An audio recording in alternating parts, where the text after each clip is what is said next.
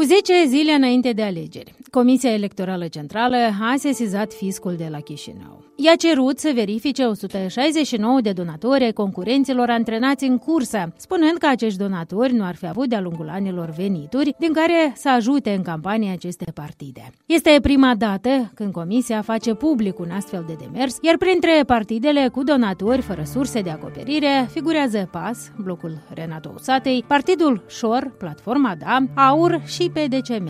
Dar lipsește blocul comuniștilor și socialiștilor. Noi însă ne vom întreba dacă este acesta un semn clar că instituțiile au început lupta cu banii obscuri folosiți în campaniile moldovene. Într-un nou episod al podcastului Reelectoral am discutat cu un analist electoral și doi jurnaliști de investigație, ca să vedem de unde își iau partidele moldovene banii și cum se asigură statul că acești bani nu provin din surse obscure.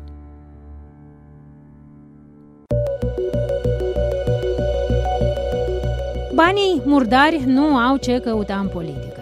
Este ceea ce stă în spatele unei lupte îndelungate și dificile pe care o dă Republica Moldova, la fel ca orice democrație în devenire, pentru transparentizarea procesului de finanțare a partidelor. Fiindcă știm că banii murdari vin de la cei care au interese. Mariana Focșa, analistă electorală la Asociația Promolex. Care este scopul acestor grupări sau acestor partide? De a reprezenta interesele și de a juca jocul acestor grupări sau acestor persoane cu interese. Într-un final, nu putem vorbi de o democrație sau de un stat democratic, acolo unde toate politicile statului sunt dictate sau făcute în interesul cuiva. Promolex este cea mai mare organizație de observatori locale ai alegerilor moldovene. Mariana Focșa este responsabilă de echipa de experți ai asociației care monitorizează cheltuielile partidelor și emite rapoarte. Am vorbit cu Mariana Focșa la apariția celui de-al patrulea raport din această campanie.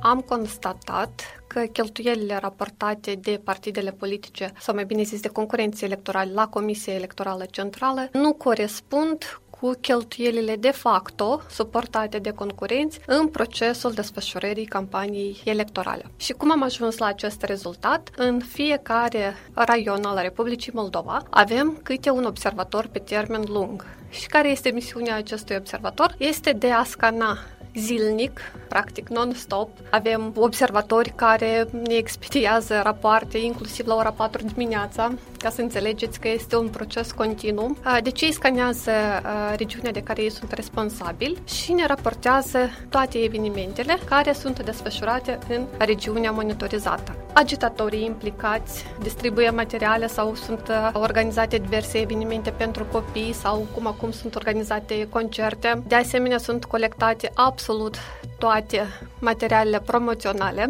pliante, afișe, ziare, chipiuri, maiouri, eșarfe, care sunt purtate de agitatori. Și iată, toate acestea cumulativ le estimăm la prețul minim de piață și în rezultat calculăm cheltuielile suportate de fiecare concurent electoral. Deci, până la 18 iunie, eram practic la jumătate de campanie electorală, am identificat că nu au fost raportate cel puțin 4 milioane de lei. În total au fost raportate cheltuieli de 16 milioane, aproape 17 milioane, respectiv noi am estimat încă peste 4 milioane drept neraportate. Concluzia rămâne valabilă care a fost și pentru scrutinele anterioare, constatăm că concurenții electorali nu declară toate cheltuielile suportate pentru campania electorală. Ceea ce nu putem să zicem că este asigurată transparența finanțării campaniilor electorale și aici avem în continuare o problemă. De ce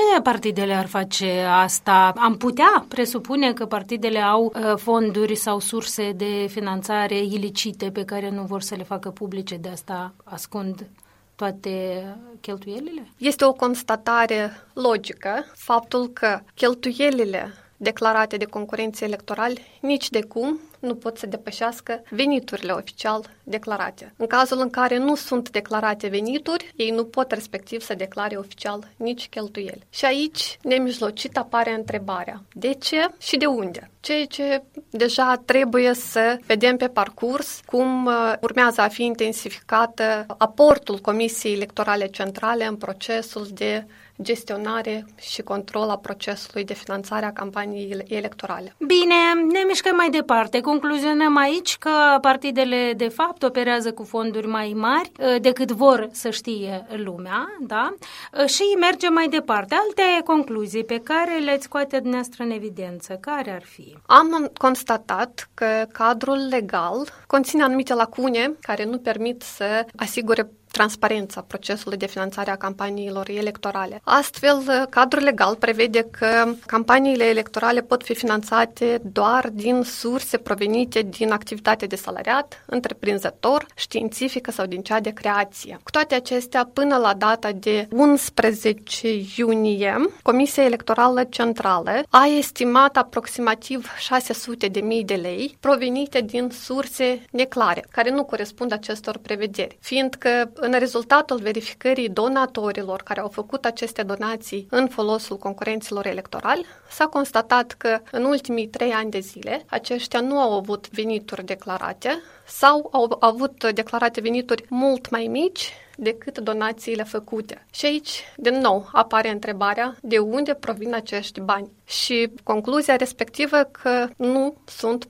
donațiile respective conforme prevederilor legale. Care a fost uh, măsurile întreprinse de Comisia Electorală Centrală, atât în uh, cadrul uh, alegerilor prezidențiale, unde a fost constatată aceeași problemă, cât și în cazul scrutinului actual, nu poate întreprinde nimic fiindcă nu sunt instrumente asigurate de cadrul legal care ar permite identificarea și analiza profundă a sursei acestor uh, venituri. Deci, soluția ar fi să fie abilitată Comisia cu împuterniciri suplimentare? În cadrul Comisiei Electorale Centrale, în planul strategic care a fost aprobat pentru perioada anilor 2020-2023,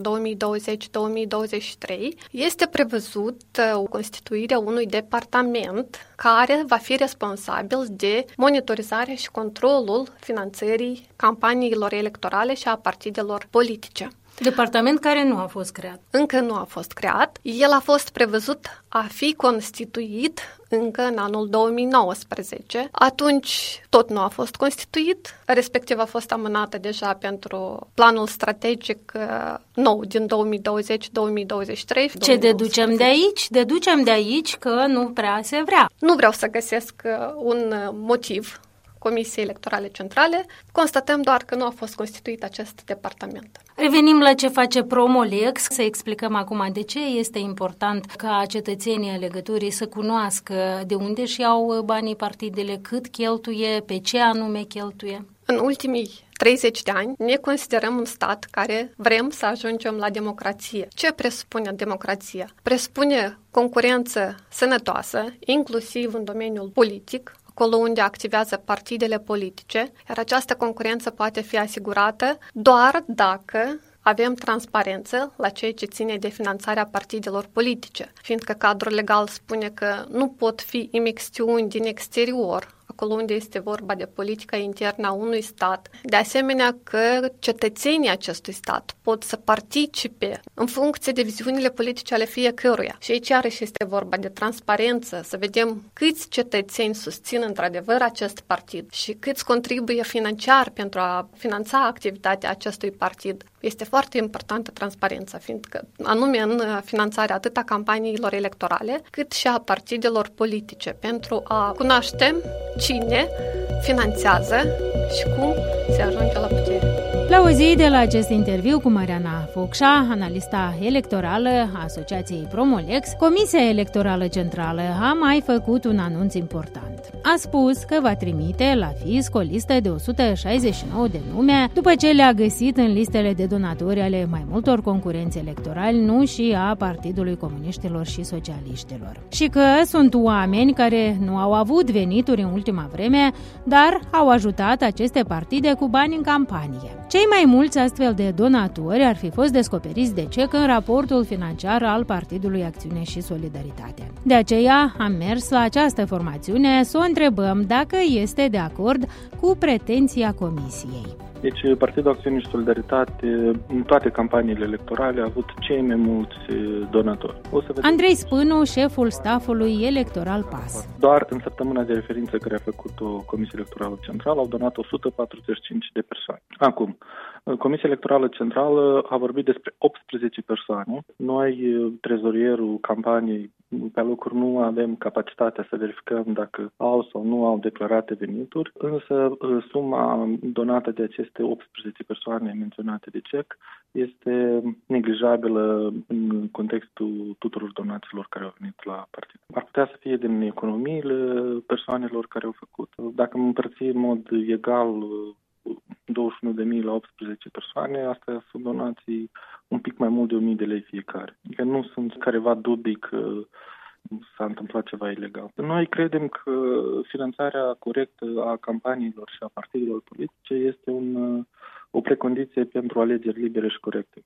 și pentru democrație în general.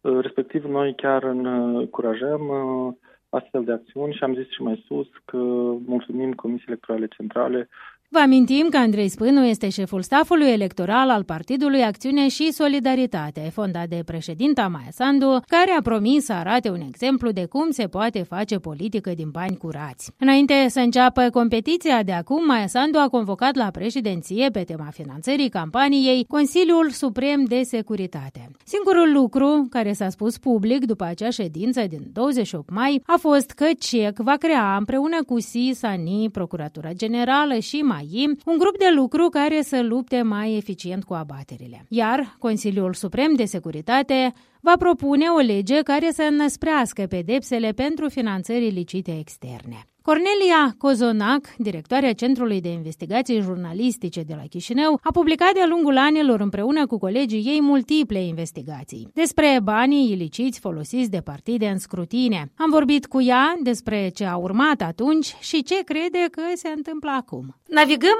Cornelia, zilele astea printre niște știri neobișnuite, aș spune eu. De exemplu, Comisia Electorală Centrală sesizează fiscul în legătură cu 169 de donatori candidatori care apar pe listele unor partide, dar nu au avut deloc venituri pentru a putea face donații. SIS se sesizează în legătură cu niște bănuieli de imixtiune externă în finanțarea altui partid. Mă întreb dacă e loc de optimism sau e totuși altceva la mijloc. Eu aș vrea să cred că în sfârșit instituțiile statului încep să atragă atenție la cine sunt finanțatorii partidelor politice. Presa vorbește de mulți ani cu cazuri concrete, cu detalii concrete, cu nume concrete, cu investigații făcute de jurnaliști care au arătat că persoanele nici nu știau că erau în listele partidelor ca și donatori. Deci există mai multe scheme de finanțare a partidelor partidelor politice, a campaniilor electorale de ani buni. Presa a scris și a investigat, dar organele de control, de drept, Comisia Electorală Centrală s-au făcut tot timpul cu plouă. Ă, au trecut alegerile, s-a vorbit și tema a fost închisă. Doar colegii de la RAI s-au mers mai departe cu investigația, cu, cu procesul de judecată. Noi am avut un proces de judecată, dar nu se întâmpla nimic. Treceau alegeri, deci nu se întâmpla nimic. Acum că s-au activizat într-un fel, e bine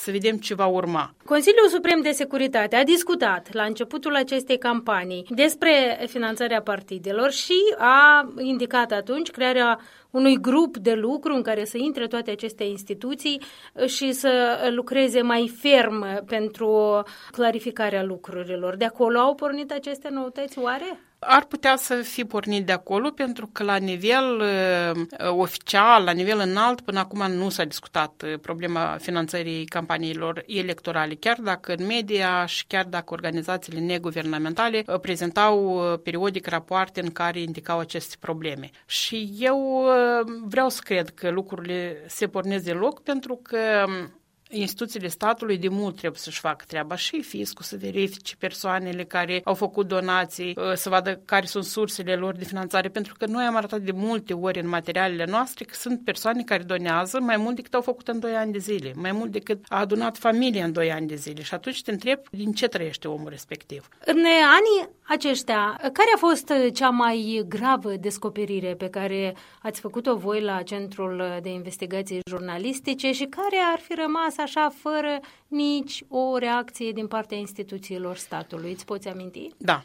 Am avut o schemă foarte frumoasă pe care am descoperit-o noi uh, și anume uh, legătura dintre achizițiile publice și finanțarea partidelor politice. În 2014, în cadrul alegerilor parlamentare, noi ca de obicei verificam uh, cine sunt donatorii la partide. Asta o facem din 2009, cred că. Și atunci, în 2014, colega care m-a ajutat la documentare îmi zice că, uite, că sunt uh, reprezentanți ai multor agenți economici. Și eu zic, hai să scoatem donațiile cele mai mari. Și am luat de la 50 de mii în sus. Și am adunat așa uh, toate persoanele care indicau că lucrau la un anumit agent economic, am adunat și am făcut o sumă pe care, ca și cum ar fi venit de la compania respectivă, adică prin oamenii reprezentanți ai companiei. Am verificat relațiile cu statul, am văzut că au uh, achiziții publice, au contracte cu statul, dar încă nu se lega investigația noastră. Ne-am gândit că ia să vedem dacă instituțiile de la care aceste companii au avut contracte, deci au primit bani publici,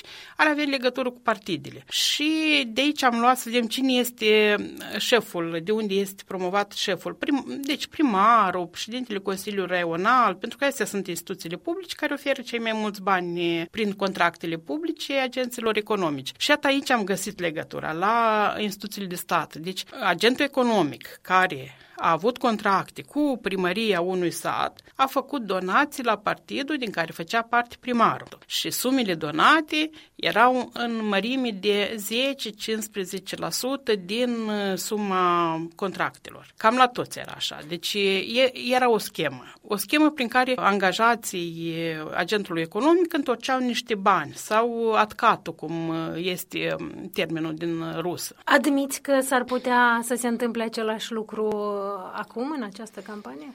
Ă, eu cred că de atunci, în toate campaniile, cam se întâmplă același lucru, doar că anumite scheme care sunt deconspirate, oarecum cad și apar altele. Îți propun în continuare să jucăm niște roluri, Cornelia, în discuția aceasta a noastră. Dacă eu, spre exemplu, aș fi un concurent electoral care am obținut, iată, niște bani, așa cum ai descris mai devreme, adică niște companii care uh, au fost uh, ajutate anterior să obțină niște contracte cu statul, acum mi-au întors banii ăștia și eu vreau să-i cheltui în campanie, dar uh, am o restricție, nu pot uh, face donații prea mari. În cazul acesta, ce fac? Se împarte o sumă mare de bani în sume mai mici care sunt date anumitor persoane care chipurile le-au... Uh, și acum să admitem că ești Comisia Electorală Centrală ce faci? Comisia Electorală Centrală trebuie să verifice toate rapoartele financiare și acolo unde vede nereguli se sezează fiscul sau procuratura. Iar uh, acestea, respectiv, trebuie să-și facă munca, să verifice um, sesizarea de la CEC. Exact ce se întâmplă în situația actuală. Da, uh, dar um, sunt așa, niște um, acțiuni nu chiar foarte îndrăznețe. Sunt niște sesizări, dar mie mi se par cu jumătate de voci făcută. Din păcate, instituțiile de stat uh, tot timpul caută portiție nu cum să să cerceteze cazul și să scoată nereguli la suprafață și să pedepsească persoana respectivă și respectiv să întoarcă bani în buget, să aducă bani în buget. Dar ei, mulți din, n-aș zice că toți, dar sunt, cel puțin observăm o tendință, că foarte mulți caut portiți cum să ocolească legea, cum să-i scape cineva de pedeapsă sau de anumite probleme pe care le-ar putea crea organele de drept. Și o portiță, o altă portiță, de exemplu, cel puțin așa rezultă din uh, ce am văzut din scrisorile trimise de SIS, Comisiei Electorale Centrale, despre anumiți concurenți electorali, că ar avea consultanți din exterior uh, să verifice cecul de unde sunt plătiți. Să admitem că există așa un caz. Ce ar trebui să facă SIS, ce ar trebui să facă CEC? Uh, și SIS și CEC au instrumente, au instrumente de verificare. SIS-ul, de exemplu, sau organele fiscale au acces la transferurile bancare, de exemplu, și ar putea să vadă dacă s-au făcut anumite transferuri. Uh, SIS-ul probabil are și alte um, instrumente de verificare, legăturile persoanelor respective, s-au întâlnit, nu s-au întâlnit, mă rog, uh, nu știu care ar fi, dar bănuiesc că sunt. uh, care ar putea să scoată în evidență um, convorbiri telefonice atâta cât uh, legal se poate de documentat, că nu ar trebui să avem poliție, politică care să verifice tot pentru a-i trage la răspundere. Deci cu instrumentele legale eu cred că se poate de um, verificat și de dedus, de spus foarte clar dacă au existat bani din afară pentru finanțarea unui candidat sau altul sau nu. Să le dorim mai întâi succes instituțiilor de stat, așteptăm foarte atent concluziile la care vor ajunge, iar noi să tragem și noi o concluzie. De ce este important acest subiect și de ce stau jurnaliștii cu ochii pe el și ar trebui să stea și instituțiile de stat? Pentru că de cum este finanțată o campanie electorală depinde cum vor lucra ulterior cei trimiși în Parlament. Acțiunile um, organelor de control, ziceam și ceva mai înainte, sunt așa cam cu jumătate de voci, deci nu foarte ferme, nu foarte îndrăznețe. Și asta ne-ar spune că fie ei știu de anumite scheme, fie ei tot urmăresc să obțină ceva, fie sistem. Banii de proveniență obscură nu sunt singurii care trebuie să lipsească din competițiile electorale de peste tot. Legea moldoveană mai conține o restricție expresă și ea se referă la finanțările din exterior. În această săptămână, într-o nouă aparentă premieră, suspiciunile Serviciului de Informații și Securitate au condus către mai mulți concurenți, dar public a devenit doar cazul legat de aur. Deci eu am făcut o declarație. Vlad Bilețchi, liderul acestui partid. din partea colegilor noștri din România. Colegii noștri din România sunt șase parlamentari aur care sunt cetățenii Republicii Moldova și ai României. Sunt în primul rând ai Republicii Moldova și ei sunt și pe lista noastră și au tot dreptul să facă acest lucru. Am aflat din spațiul public, printr-un răspuns al Comisiei Electorale Centrale pentru FIS, că Serviciul de Informație și Securitate a trimis o scrisoare secretă prin care vrea să atragă atenția cecului că am avea sprijin din afară, consultanță străină din România, atenție, străină românească, și că ar fi bine să fim excluși din cursa electorală pentru acest fapt.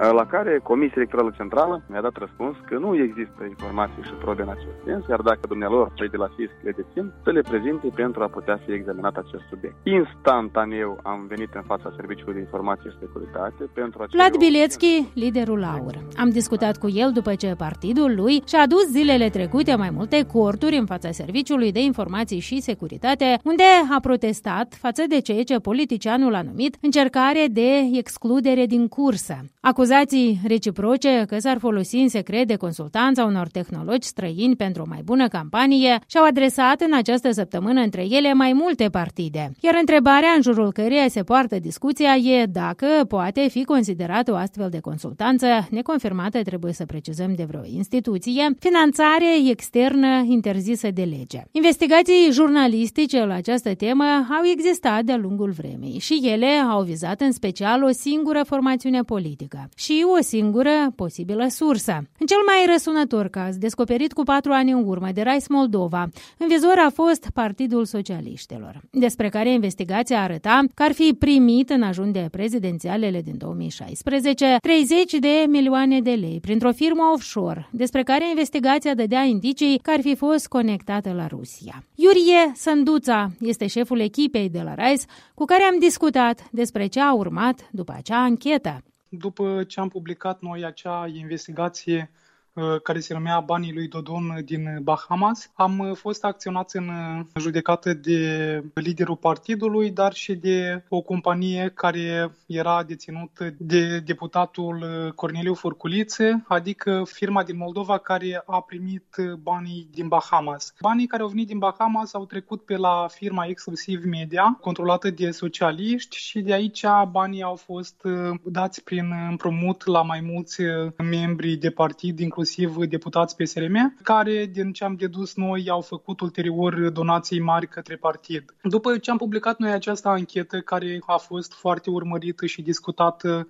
inclusiv la CEC, am avut două dosare. Ne-am judecat în total patru ani și ceva. Pe un dosar s-a finalizat litigiu la finalul anului trecut, dar cum s-a finalizat în 2017, atunci când Dodon era încă președintele țării, în prima instanță noi am pierdut dosarul, adică judecătorul a zis că tot ce am scris noi în anchetă nu este adevărat. Noi am mers cu acel litigiu la CEDO, iar ulterior Uh, ne-am întors și ne-am rejudecat uh, cauza în Moldova și la finalul anului trecut am câștigat acest litigiu cu fostul președinte Igor Dodon. Pe cealaltă cauză cu exclusiv media ne-am judecat și acolo mai mult de patru ani, dar uh, ultima știre din instanță este că am câștigat la Curtea de Apel Chișinău la începutul acestui an dosarul exclusiv media și urmează să vedem dacă ei vor merge în continuare cu recurs la Curtea Supremă de Justiție. Am putea spune, așa e lupta pentru democrație,